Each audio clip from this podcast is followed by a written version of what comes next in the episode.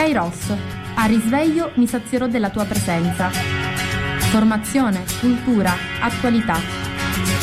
Lancia in alto la tua vita come una moneta e lasciala volare più su.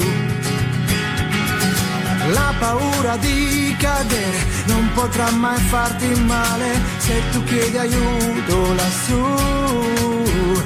E cadi, poi piangi, ma credimi, lui è già lì con te.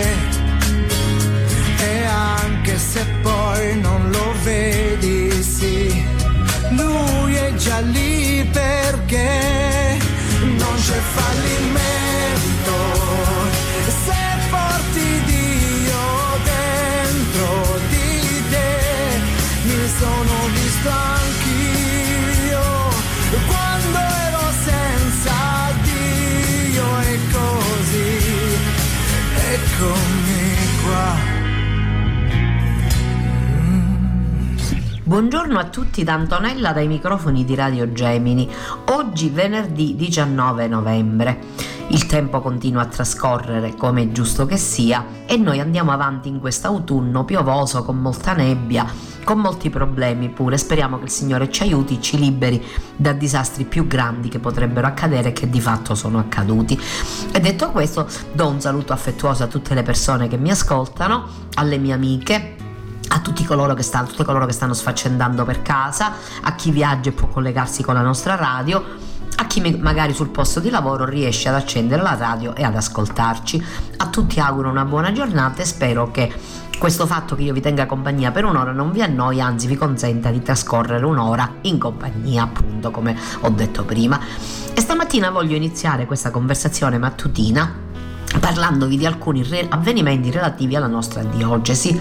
Leggo dall'Amico del Popolo: l'arcivescovo Alessandro ha nominato il consiglio presbiterale il collegio dei consultori, a scrivere Carmelo Petrone, direttore dell'Amico del Popolo.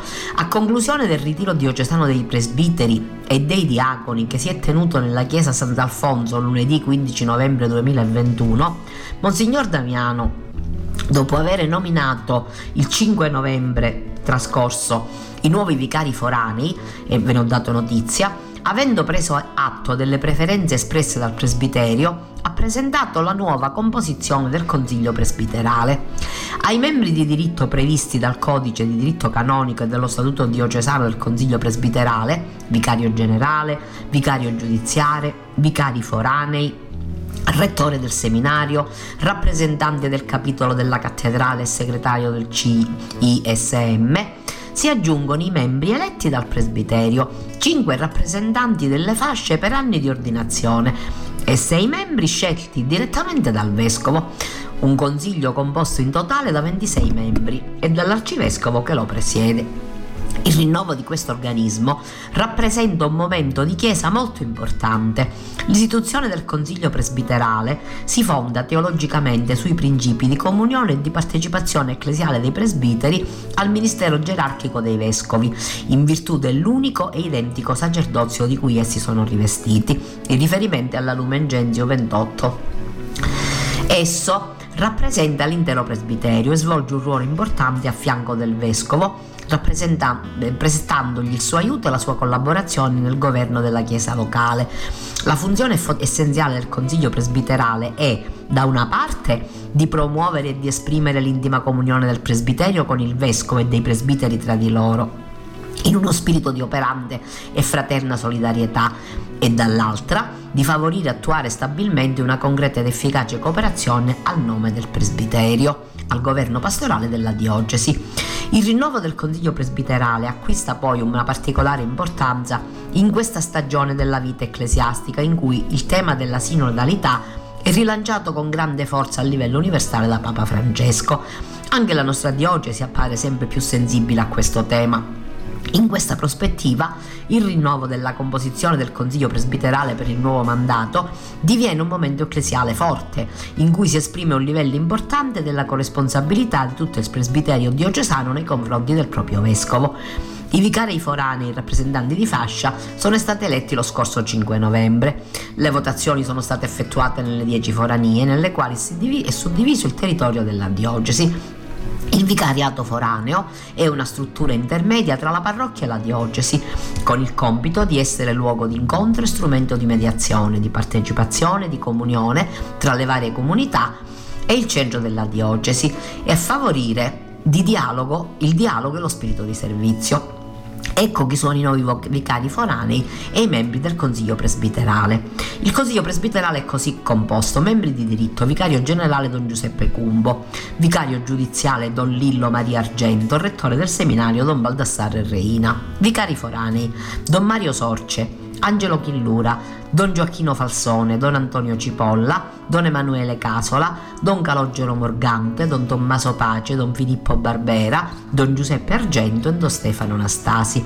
Rappresentante del capitolo della cattedrale Don Giuseppe Veneziano. Il segretario del CISM non è stato ancora eletto.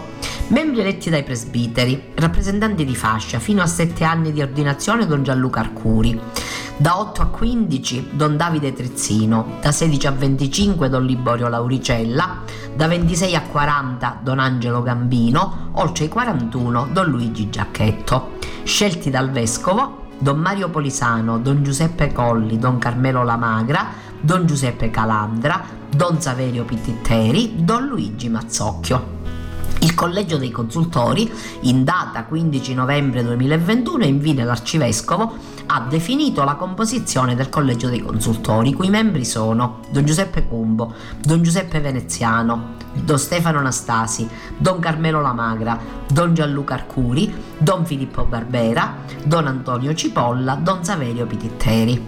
Il collegio dei consultori è un organo consultivo collegiale del vescovo sui più importanti problemi della diocesi, formato da un gruppo di sacerdoti da 6 a 12 membri, scelti dal vescovo per un quinquennio, coadiuva il vescovo nell'amministrazione dei beni della diocesi e delle persone giuridiche a lui soggette, nell'esame delle diverse pratiche per esprimere il proprio parere o consenso secondo quanto previsto dalla normativa canonica vigente. Il collegio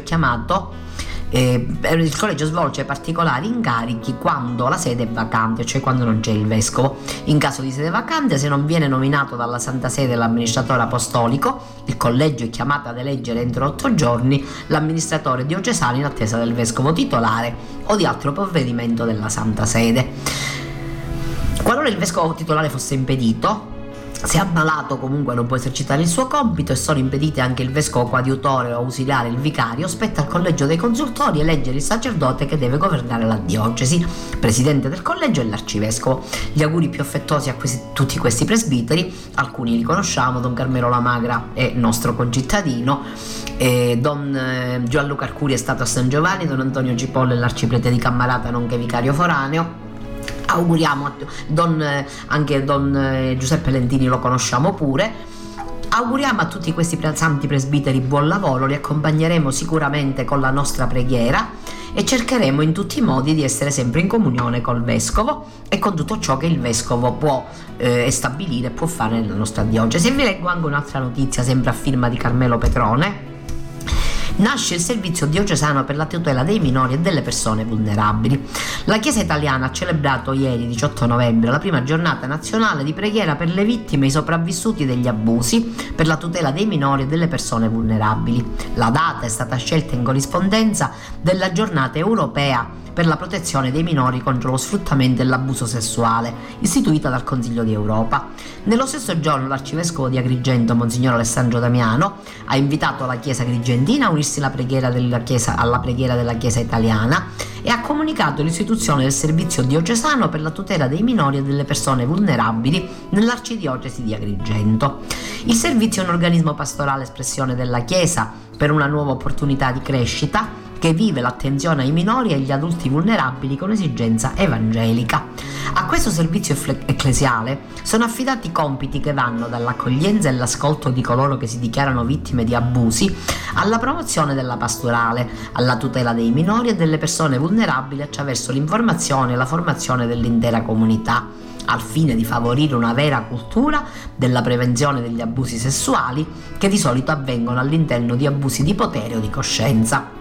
L'istituzione del servizio nell'ambito dell'arcidiocesi risponde anche a un obbligo preciso stabilito da Papa Francesco con il motu proprio Vos Estis Lux Mundi del maggio 2019 e nello stesso tempo costituisce un'opportunità di crescita per presbiteri, operatori pastorali e famiglie che attraverso una mirata attività formativa avranno la possibilità di affinare e riorientare con maggior consapevolezza all'interno di ciascuna comunità parrocchiale relazioni e buone prassi per la salvaguardia dei minori e delle persone vulnerabili. Il servizio è affidato a persone nominate dall'arcivescovo, scelte per competenza in ambito pastorale, psicopedagogico e legale. Monsignor Alessandro Damiano ha nominato referenze del servizio il dottor Roberto Vanadia, che sarà collaborato dall'avvocato Maria Luisa Butticè e dal rettore del seminario diocesano pro tempore Don Baldassare Reina, nostro concittadino. La struttura, che godrà anche della collaborazione di psicologi esperti nel settore, attiverà una serie di collaborazioni con le realtà pubbliche e del privato sociale per favorire una cultura diffusa della prevenzione che ponga la massima attenzione ai minori e al loro benessere.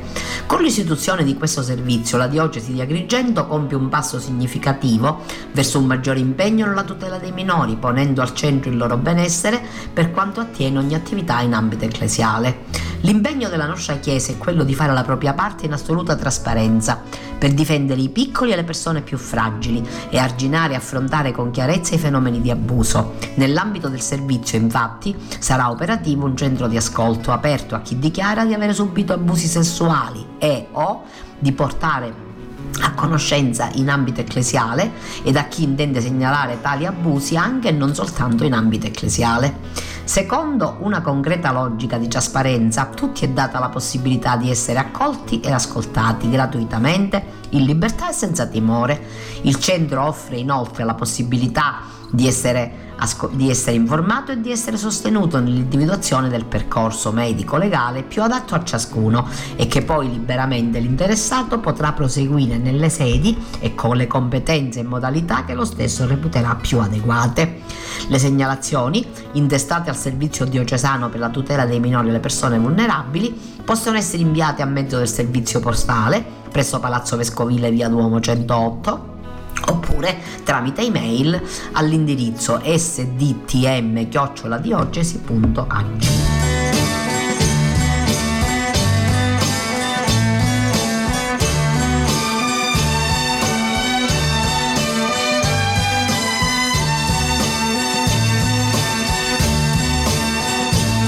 A mezzanotte sai che io ti penserò.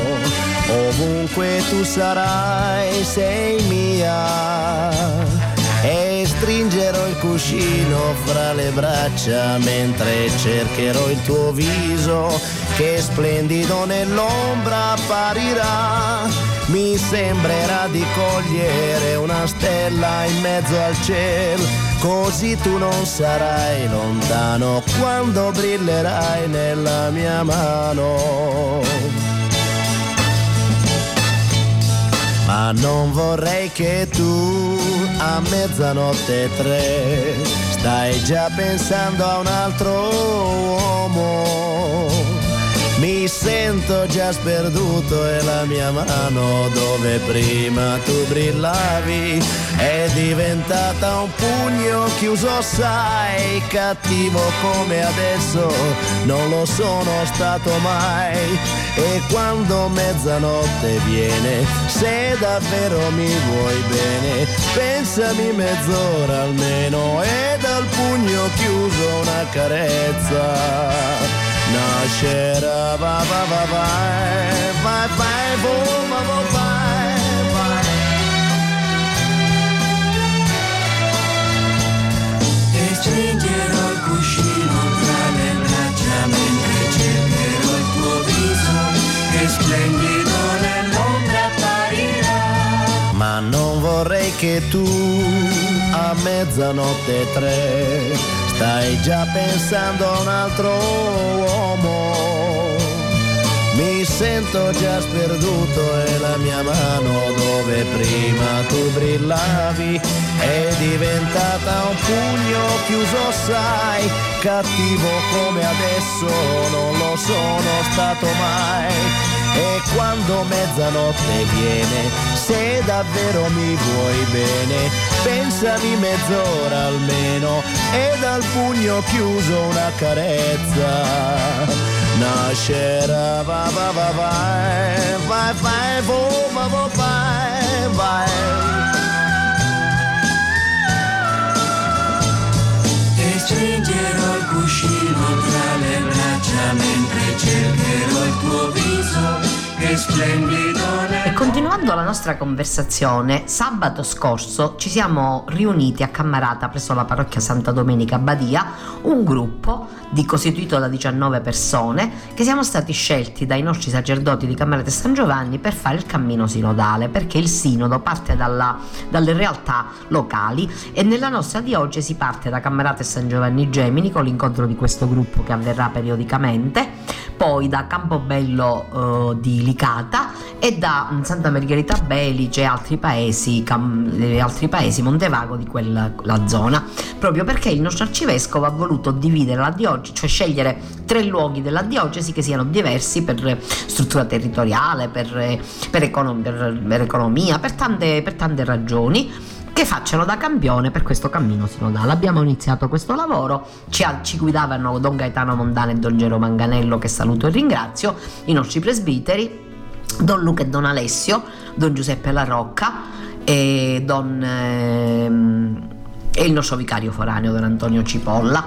È stato un incontro molto interessante, ci hanno riunito, ci hanno suddiviso in tre gruppi e abbiamo lavorato per circa 2 ore per poi concludere, sempre però fermo restando che ci rincontreremo per portare avanti questo cammino. Mi sembra molto importante condividere con voi questa notizia e chiedervi anche preghiere, perché possiamo fare un lavoro proficuo per poter anche far sì che la nostra chiesa, proprio come vuole Papa Francesco, sia una chiesa più vicina alla gente, più vicina al territorio. E detto questo, leggo da Avvenire un bellissimo articolo apparso a firma Luciano Moia che parla della giornata del 18 novembre, abusi sui minori, la chiesa in preghiera per le vittime. Ascoltare, tutelare, proteggere e curare sono le parole chiave della prima giornata di preghiera per le vittime di abusi che il 18 novembre si è svolta in tutte le diocesi. È stata decisa dal Consiglio Permanente della Conferenza Episcopale Italiana e si tiene in corrispondenza della Giornata Europea per la protezione dei minori contro lo sfruttamento e l'abuso sessuale, istituita dal Consiglio d'Europa. Gli obiettivi più importanti sono la preghiera e la sensibilizzazione, un appuntamento coraggioso che si inserisce in quella rete di iniziative finalizzate a segnare una svolta importante nell'attenzione verso i minori abusati e i fragili, come anche nei confronti delle famiglie che sopportano o hanno sopportato le conseguenze di una sofferenza spesso silenziosa e imbarazzante. Ecco perché, secondo quanto ha spiegato il presidente del Servizio Nazionale CEI per la tutela dei minori, l'arcivescovo di Ravenna Cervia Lorenzo Ghizzoni, il significato di questa giornata dovrà essere tutt'altro che formale.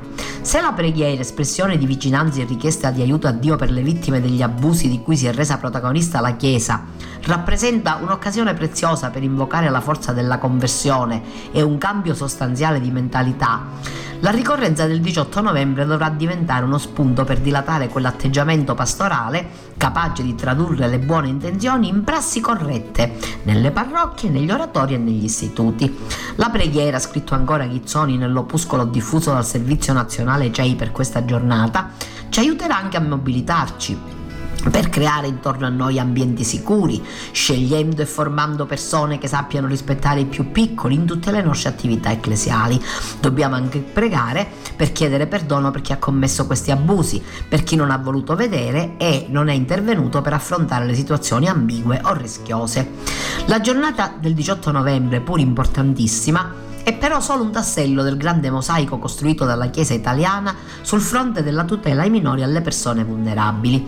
L'organismo, voluto dai vescovi italiani, comprende oggi 16 servizi regionali con 16 coordinatori e 16 vescovi incaricati.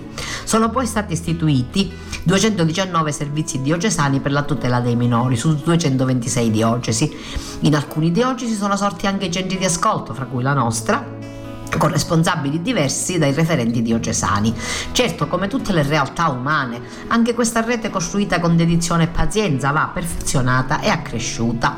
Un lavoro informativo e formativo che punta certamente a prevenire e a curare, ma allo stesso tempo intende diventare un approdo educativo al servizio della comunità ecclesiali, ma non solo, per tutto quello che riguarda il pianeta, minori e fragilità. Ecco perché in più occasioni si è parlato di sensibilizzazione e di responsabilizzazione, secondo un nuovo approccio all'insegna della trasparenza e della collaborazione allargata alla società civile, che va sollecitato e riproposto senza interruzione. Un impegno che, anche alla luce di quanto si sta verificando in altre conferenze episcopali, come quella francese o tedesca, sollecita la Chiesa italiana a raddoppiare gli sforzi a tutela dei minori a rischio abusi e dei loro familiari. E questa è la linea che ha portato alla scelta dei referenti diocesani, 56 donne e 47 uomini, in prevalenza professionisti preparati in campo giuridico, psicologico, medico-psichiatrico, assistenziale, educativo, e 123 presbiteri o religiosi. Un grande passo in avanti per estendere in maniera capillare su tutto il territorio una rete ben strutturata e finalizzata alla protezione e sensibilizzazione sul tema. Ecco perché la giornata del 18 novembre deve segnare una svolta per dire finalmente basta in modo perentorio e definitivo a quella mentalità in cui gli abusi di potere, di coscienza, spirituali e sessuali fanno parte di una sequenza dolorosa che offende l'umanità e il Vangelo. Come si spezza? Diffondendo la conoscenza delle drammatiche conseguenze degli abusi, proponendo azioni efficaci per prevenirli, diffondendo la cultura del rispetto dei minori e delle persone vulnerabili, del loro corpo e della loro anima. Va ricordato che anche il Papa, al termine dell'udienza generale, ha menzionato la prima giornata nazionale di preghiera per le vittime e i sopravvissuti agli abusi, promossa dalla Conferenza Episcopale. Ecco, vi è sembrato molto bello leggervi anche questo articolo di Avvenire, perché sia proprio in comunione con quanto fatto dalla nostra Chiesa locale, qualcosa di cui abbiamo già parlato e che è molto importante che noi anche teniamo presente se vogliamo stare in comunione con la Chiesa. E ho avuto l'opportunità mercoledì di assistere via internet all'udienza generale del Papa, che è stata molto bella, e vi voglio leggere qualcosa. La Chiesa torni all'essenziale, scrive Avvenire. Dio privilegia le periferie. Francesco ha ribadito che è dovere imprescindibile di quanti hanno responsabilità in famiglia, nella parrocchia, nella scuola, nei luoghi sportivi, quello di proteggere i ragazzi loro affidati. All'udienza il Papa ha iniziato un nuovo ciclo di catechesi dedicato allo sposo di Maria e padre putativo di Gesù. La scelta di Betlemme e di Nazaret, ha spiegato, dice che la periferia e la marginalità sono predilette da Dio, e ha proposto una nuova preghiera a San Giuseppe. Aiutaci a preferire ciò che il mondo scarta. L'8 dicembre 1870 il Beato Pio IX proclamò San Giuseppe patrono della Chiesa universale. A 150 anni da quell'evento stiamo vivendo un anno speciale dedicato a San Giuseppe, e nella lettera apostolica Patris Corde ho raccolto alcune riflessioni sulla sua figura. Con queste parole il Papa ha iniziato in aula Paolo VI un ciclo di catechesi sulla figura di San Giuseppe. Mai come oggi, in questo tempo segnato da una crisi globale con diverse componenti, egli può esserci di sostegno, di conforto e di guida, ha spiegato Francesco. Per questo ho deciso di dedicargli un ciclo di catechesi che spero possano aiutarci ulteriormente a lasciarci illuminare dal suo esempio e dalla sua testimonianza, e per alcune settimane parleremo con San Giuseppe. Nella Bibbia esistono più di 10 personaggi che portano il nome Giuseppe, ha ricordato il Papa. Il più importante tra questi è il figlio di Giacobbe e di Rachele, che attraverso varie peripezie da schiavo diventa la seconda persona più importante in Egitto dopo il faraone. Il nome Giuseppe in ebraico significa Dio accresca, Dio faccia crescere. È un augurio, una benedizione fondata sulla fiducia nella provvidenza di Dio e riferita specialmente alla fecondità e alla crescita dei figli. Proprio questo nome ci rivela un aspetto essenziale della personalità di Giuseppe di Nazaret, ha commentato Francesco. Egli è un uomo pieno di fede in Dio, nella sua provvidenza. Crede nella provvidenza di Dio, ha fede nella provvidenza di Dio.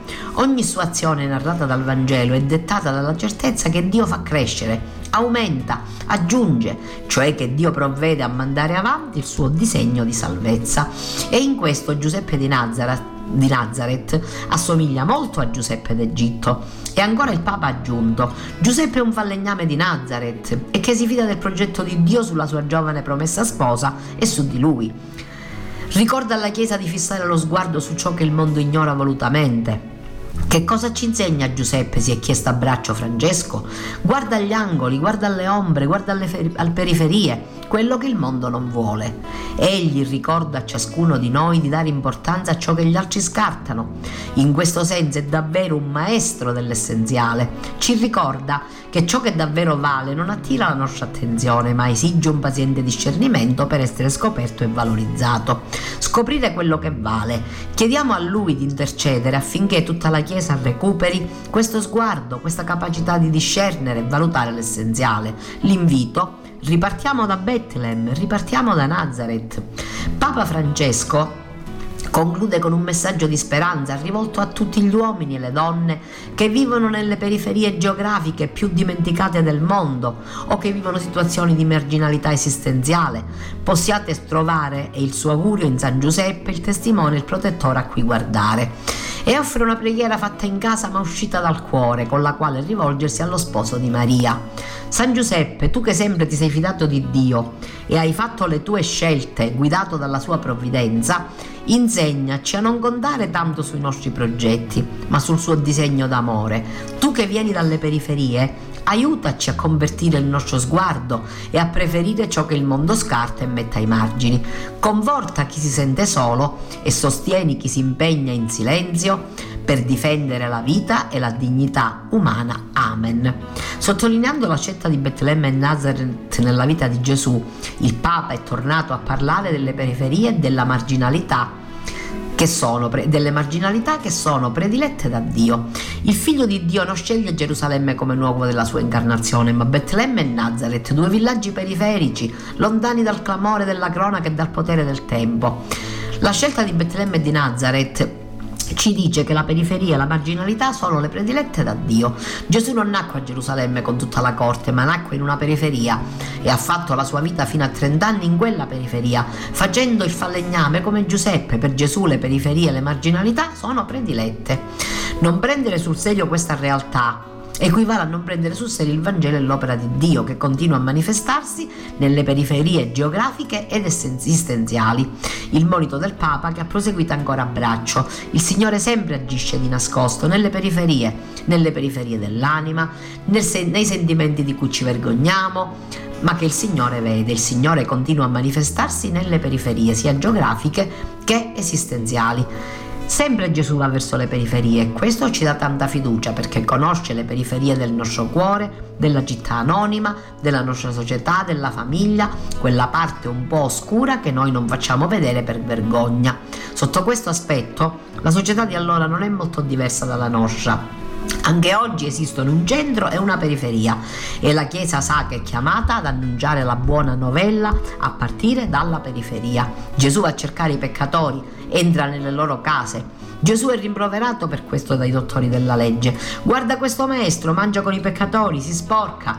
Ma va a cercare anche quelli che il male non lo hanno fatto, ma lo hanno subito: i malati, gli affamati, i poveri, gli ultimi. Va a cercare i peccatori che hanno fatto del male e coloro che non hanno fatto del male e lo hanno subito. Questa è la storia di uno di noi, anche lui nato per caso in via Gluck, in una casa fuori città, gente tranquilla che lavorava, là dove c'era l'erba ora c'è una città, e quella casa in mezzo al verde ormai dove sarà? Questo ragazzo della via Glu si divertiva a giocare con me, ma un giorno disse: vado in città, e lo diceva mentre piangeva. Io gli domando: amico, non sei contento? vai finalmente a stare in città, la troverai le cose che non hai avuto qui. Potrai lavarti in casa senza andar giù nel cortile. Mio caro amico, disse, qui sono nato e in questa strada ora lascio il mio cuore. Ma come fai a non capire?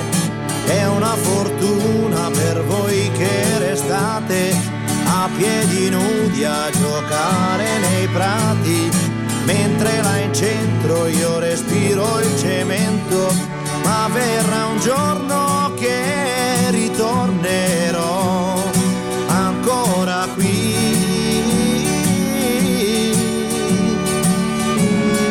E sentirò l'amico treno che fischia così, wow, wow.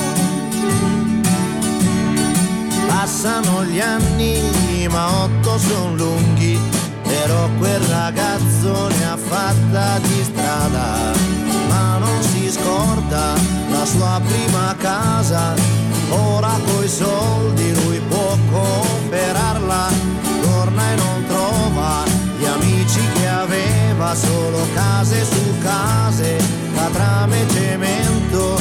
Là dove c'era l'erba ora c'è una città.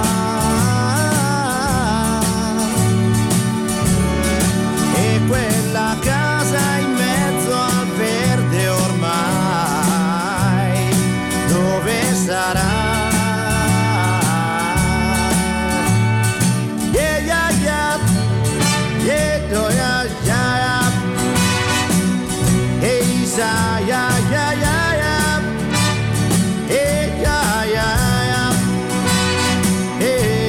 Non so, non so perché continuano a costruire le case e non lasciano l'erba, non lasciano l'erba, non lasciano l'erba, non lasciano l'erba. E no, e andiamo avanti così, chissà come si farà, chissà, chissà. E continuiamo questa nostra conversazione. Vi leggo, a firma di padre Giulio Michelini, che è un presbitero della diocesi di Milano, un bel commento alla solennità di Cristo Re. Questa domenica sarà la solennità di Cristo Re, la domenica che chiude l'anno liturgico. Scrive così padre Giulio Michelini: questa domenica si chiude l'anno liturgico con la solennità di Cristo Re, o meglio di nostro Signore Gesù Cristo, Re dell'universo, istituita l'11 dicembre 1925 da Papa Pio XI con l'enciclica Quam Primas, mediante la quale si denunciava il laicismo, quella peste della nostra età, scriveva il Papa, escludeva Dio dalla società. E così al termine dell'anno santo del 1925 si affermava che era il tempo di onorare con una festa speciale Cristo quale re di tutto il genere umano. Gesù però è un re diverso da tutti i regnanti del mondo. Il suo trono infatti è quello della croce, è un monarca deriso da tutti, come si legge nella pagina del Vangelo. Si tratta di un'occasione straordinaria. Ci viene infatti proposto di ascoltare nella versione di Luca il resoconto della crocifissione di Cristo. L'unica altra volta che verrà proclamato nel prossimo anno liturgico sarà durante la settimana autentica, quando se ne leggerà la versione secondo Matteo il venerdì santo. Riflettiamo. Il lezionario avrebbe potuto segnalare altri brani per sottolineare l'idea della regalità di Cristo, per esempio l'ingresso a Gerusalemme, quando ancora il Gesù di Luca viene proclamato re. E scendendo dal Monte degli Ulivi, infatti, che le folle dei discepoli, pieni di gioia, lodando Dio, dicevano: benedetto colui che viene, il re, nel nome del Signore, pace in cielo e gloria nel più alto dei cieli. La liturgia però ha fatto un'altra scelta che ci disorienta, ma è anche ben motivata. Infatti la parola re riferita a Cristo si trova con maggiore frequenza proprio nei racconti della Passione. Impariamo così che affermare la regalità di Cristo, credere e dire che Cristo è Re, non è affatto scontato. Davanti ai nostri occhi, piuttosto, a regnare in questo mondo ci sono altri poteri che non sempre guardano al bene comune e spesso cercano solo il proprio interesse. Il Re che è Cristo, invece che dalla croce, vuole solo salvare gli altri. Con le poche parole che può ancora pronunciare, dice a colui che muore accanto a lui: oggi sarai con me in paradiso. Ma quale salvezza può offrire un crocifisso? Una salvezza non apparente, che però tocca l'intera vita del malfattore in croce con lui, e la liberazione dai suoi peccati, ma anche la promessa di farlo entrare nell'unico regno che dura per sempre. La festa di oggi, allora, ci viene in soccorso per rimettere le cose nel giusto ordine, per aiutarci ad avere una visione della vita e della storia tipicamente cristiana. Anche se tutto intorno a noi si agita, cambiano i re, i governi, i potenti, anche se quanto accade nel mondo a volte ci spaventa, noi cristiani sappiamo che a tenere le redini della storia è misteriosamente la provvidenza di Dio. Anzi, proprio nei momenti in cui la realtà sembra negare la presenza di Dio, magari con il laicismo di cui scriveva un papa, i cristiani hanno Cristo che insegna come funzionano le cose, con la regalità esercitata da lui tra le pieghe della storia. Ho voluto leggervi questo, e adesso vi leggerò anche il commento al Vangelo di domenica di Ermes Ronchi, un commento molto bello, lo sapete che ve lo leggo ogni venerdì, appunto perché così ci prepariamo meglio alla domenica. È un Vangelo molto importante, questa festività è molto importante perché, come sappiamo, nella Chiesa il tempo, così come per gli ebrei, ha una funzione ciclica, cioè l'anno finisce e ricomincia, quindi l'anno liturgico, come noi ben sappiamo, finisce con la domenica di Cristo Re e comincia con la prima domenica di Avvento che vivremo la settimana prossima. E in questa domenica, proprio nel 1925, il Papa Pio XI ha voluto che fosse celebrato questo re un po' diverso, questo re particolare, questo re che non è il re a cui siamo abituati, è un re particolare, è un re che regna da una croce, è un re che regna in un momento molto difficile, e leggeremo questo Vangelo di Giovanni proprio perché possiamo riflettere su questo re molto particolare. Il brano che vi ho letto si riferiva alla liturgia ambrosiana, per questo veniva gettato il Vangelo di Luca, però mi è piaciuto il commento che era molto consono anche al brano che leggerò adesso. Dice così Ermes Ronchi: è l'amore disarmato che cambia il mondo. In quel tempo Pilato disse a Gesù: sei tu il re dei Giudei? Gesù rispose: dici questo da te? Oppure altri ti hanno parlato di me? Allora Pilato gli disse: dunque tu sei il re? Rispose Gesù: tu lo dici, io sono il re. Per questo io sono nato e per questo sono venuto nel mondo, per dare testimonianza alla verità. Chiunque dalla verità ascolta la mia voce. Pilato, l'uomo che detiene il maggiore potere in Gerusalemme, e il giovane rabbi disarmato, l'uno di fronte all'altro, di fronte alla storia del mondo. Tu sei il re dei Giudei?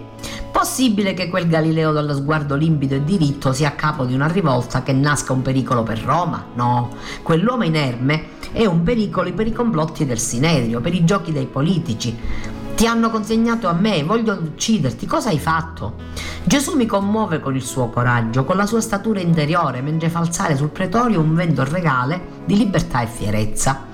E adesso apre il mondo di Pilato, lo dilata, fa irrompere un'altra dimensione, un'altra latitudine del cuore. Il mio regno non è di questo mondo, dove si combatte, si fa violenza, si abusa, si inganna, ci si divora. Nel mio regno non ci sono legioni, né spade, né predatori. Per i regni di qua giù, per il cuore di qua giù, l'essenziale è vincere.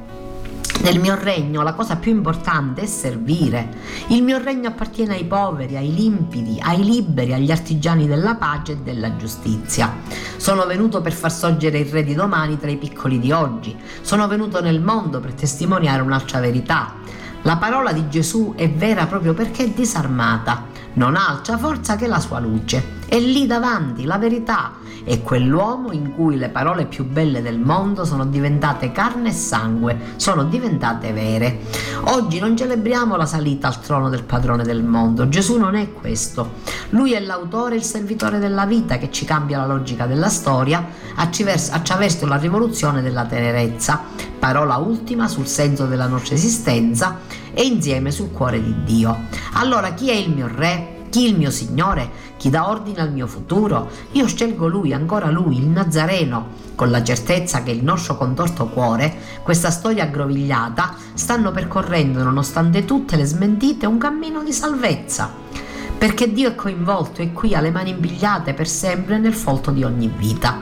Pilato prende l'affermazione di Gesù, io sono re, e ne fa il titolo della condanna, l'iscrizione derisoria da inchiodare sulla croce. Questo è il re dei giudei.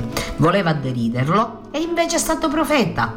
Il re è visibile là sulla croce con le braccia aperte, dove dona tutto di sé e non prende niente di nostro. Potere vero, quello che cambia il mondo, è la capacità di amare così, di disarmato amore, fino all'ultimo, fino all'estremo, fino alla fine. Venga il tuo regno, Signore, e sia bello come tutti i sogni, sia intenso come tutte le lacrime di chi visse e morì nella notte per forzarne l'aurora. Mi è piaciuto tanto questo articolo, questa bellissima riflessione di Ermes Ronchi. Oggi non ci sono più re se non quelli delle favole e qualche raro re che ancora rimane, il re di Spagna, la regina d'Inghilterra, però non abbiamo più una nozione chiara di regalità e di che cosa sia il re, la regalità, la corte, tutte queste cose a cui erano molto abituati invece i nostri antenati quando c'era di fatto anche in Italia la monarchia. Però il potere lo conosciamo, perché anche oggi ci sono dei potenti, siano essi presidenti del Consiglio, presidenti della Repubblica, presidenti degli Stati Uniti d'America, presidenti della Cina, però sono potenti, così come sono potenti coloro che dirigono grandi gruppi imprenditoriali, ecco. Penso che ci siano un pochettino tutte queste potenze che noi conosciamo, che esistono, che ci vengono prospettate. La regalità di Gesù è una regalità diversa, completamente diversa. La regalità di Gesù è una regalità che parte da una croce. La regalità di Gesù è una regalità che trova spazio nelle periferie, trova spazio nella piccolezza, nell'essere un semplice figlio di un falegname proveniente da uno dei posti più piccoli di Israele, Gerusalemme, Nazareth. Gesù nato a Betlemme, in una piccola cittadina, e tu Betlemme che sei la più piccola però sarai la più grande, che ha vissuto nell'umiltà, nel silenzio recondito, diciamo, senza cose eclatanti, senza cose importanti, però da questa figura semplice che sta morendo su una croce, che ha percorso per 3 anni le vie della Giudea e della Galilea, annunciando l'amore, risanando gli ammalati, volgendo il suo sguardo verso gli ultimi, ma verso gli ultimi, verso i piccoli, verso l'adultera, verso la samaritana, che era pure una straniera, che era considerata tale dalla cultura giudaica. Questo Gesù a cui la classe sacerdotale guardava con diffidenza, ma che vuole questo, che pazzo è, che cosa va cercando, e anche con un certo disprezzo, come di disprezzo appunto, come sottolineava Ermes Ronchi, è stato l'atteggiamento di Pilato, che nell'iscrizione in Gesù Nazareno re dei Giudei voleva deriderlo e invece è stato profeta, perché veramente Gesù Cristo esiste ancora dopo 2000 anni, quando tutti gli imperi sono caduti e tutti i poteri li abbiamo visti frantumarsi.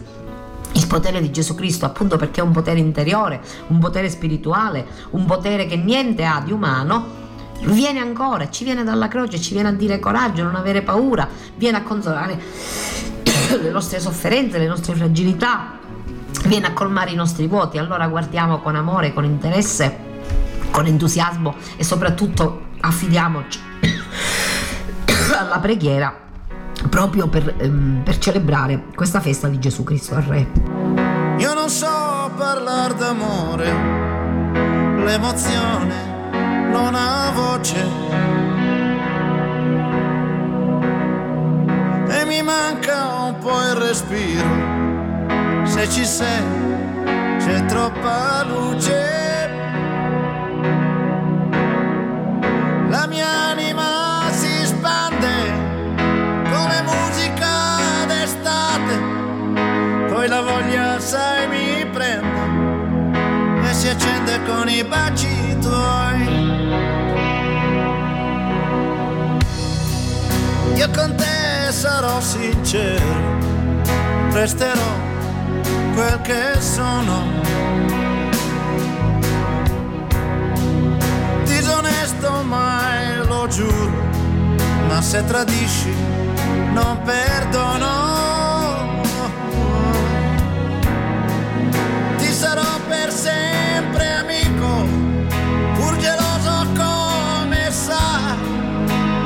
spesso mi contraddico, ma preziosa sei tu per me. Tra le mie braccia dormirai serenamente ed è importante, questo sai, per sentirci pienamente noi. Un'altra vita mi darai che io non conosco, la mia compagna tu sarai fino a quando so che lo vorrai. Due caratteri diversi prendono fuoco facilmente, ma divisi siamo persi, ci sentiamo quasi niente. Siamo due legati dentro da un amore che ci dà la profonda convinzione che nessuno ci dividerà. Alle mie braccia dormirai serenamente, questo sai, per sentirci pienamente noi. Un'altra vita mi darai che io non conosco, la mia compagna tu sarai fino a quando lo vorrai. Noi vivremo come sai, solo di sincerità, di amore, di fiducia, poi sarà quel che sarà. Tra le mie braccia dormirai serenamente ed è importante, questo sai, per sentirci pienamente noi, pienamente noi.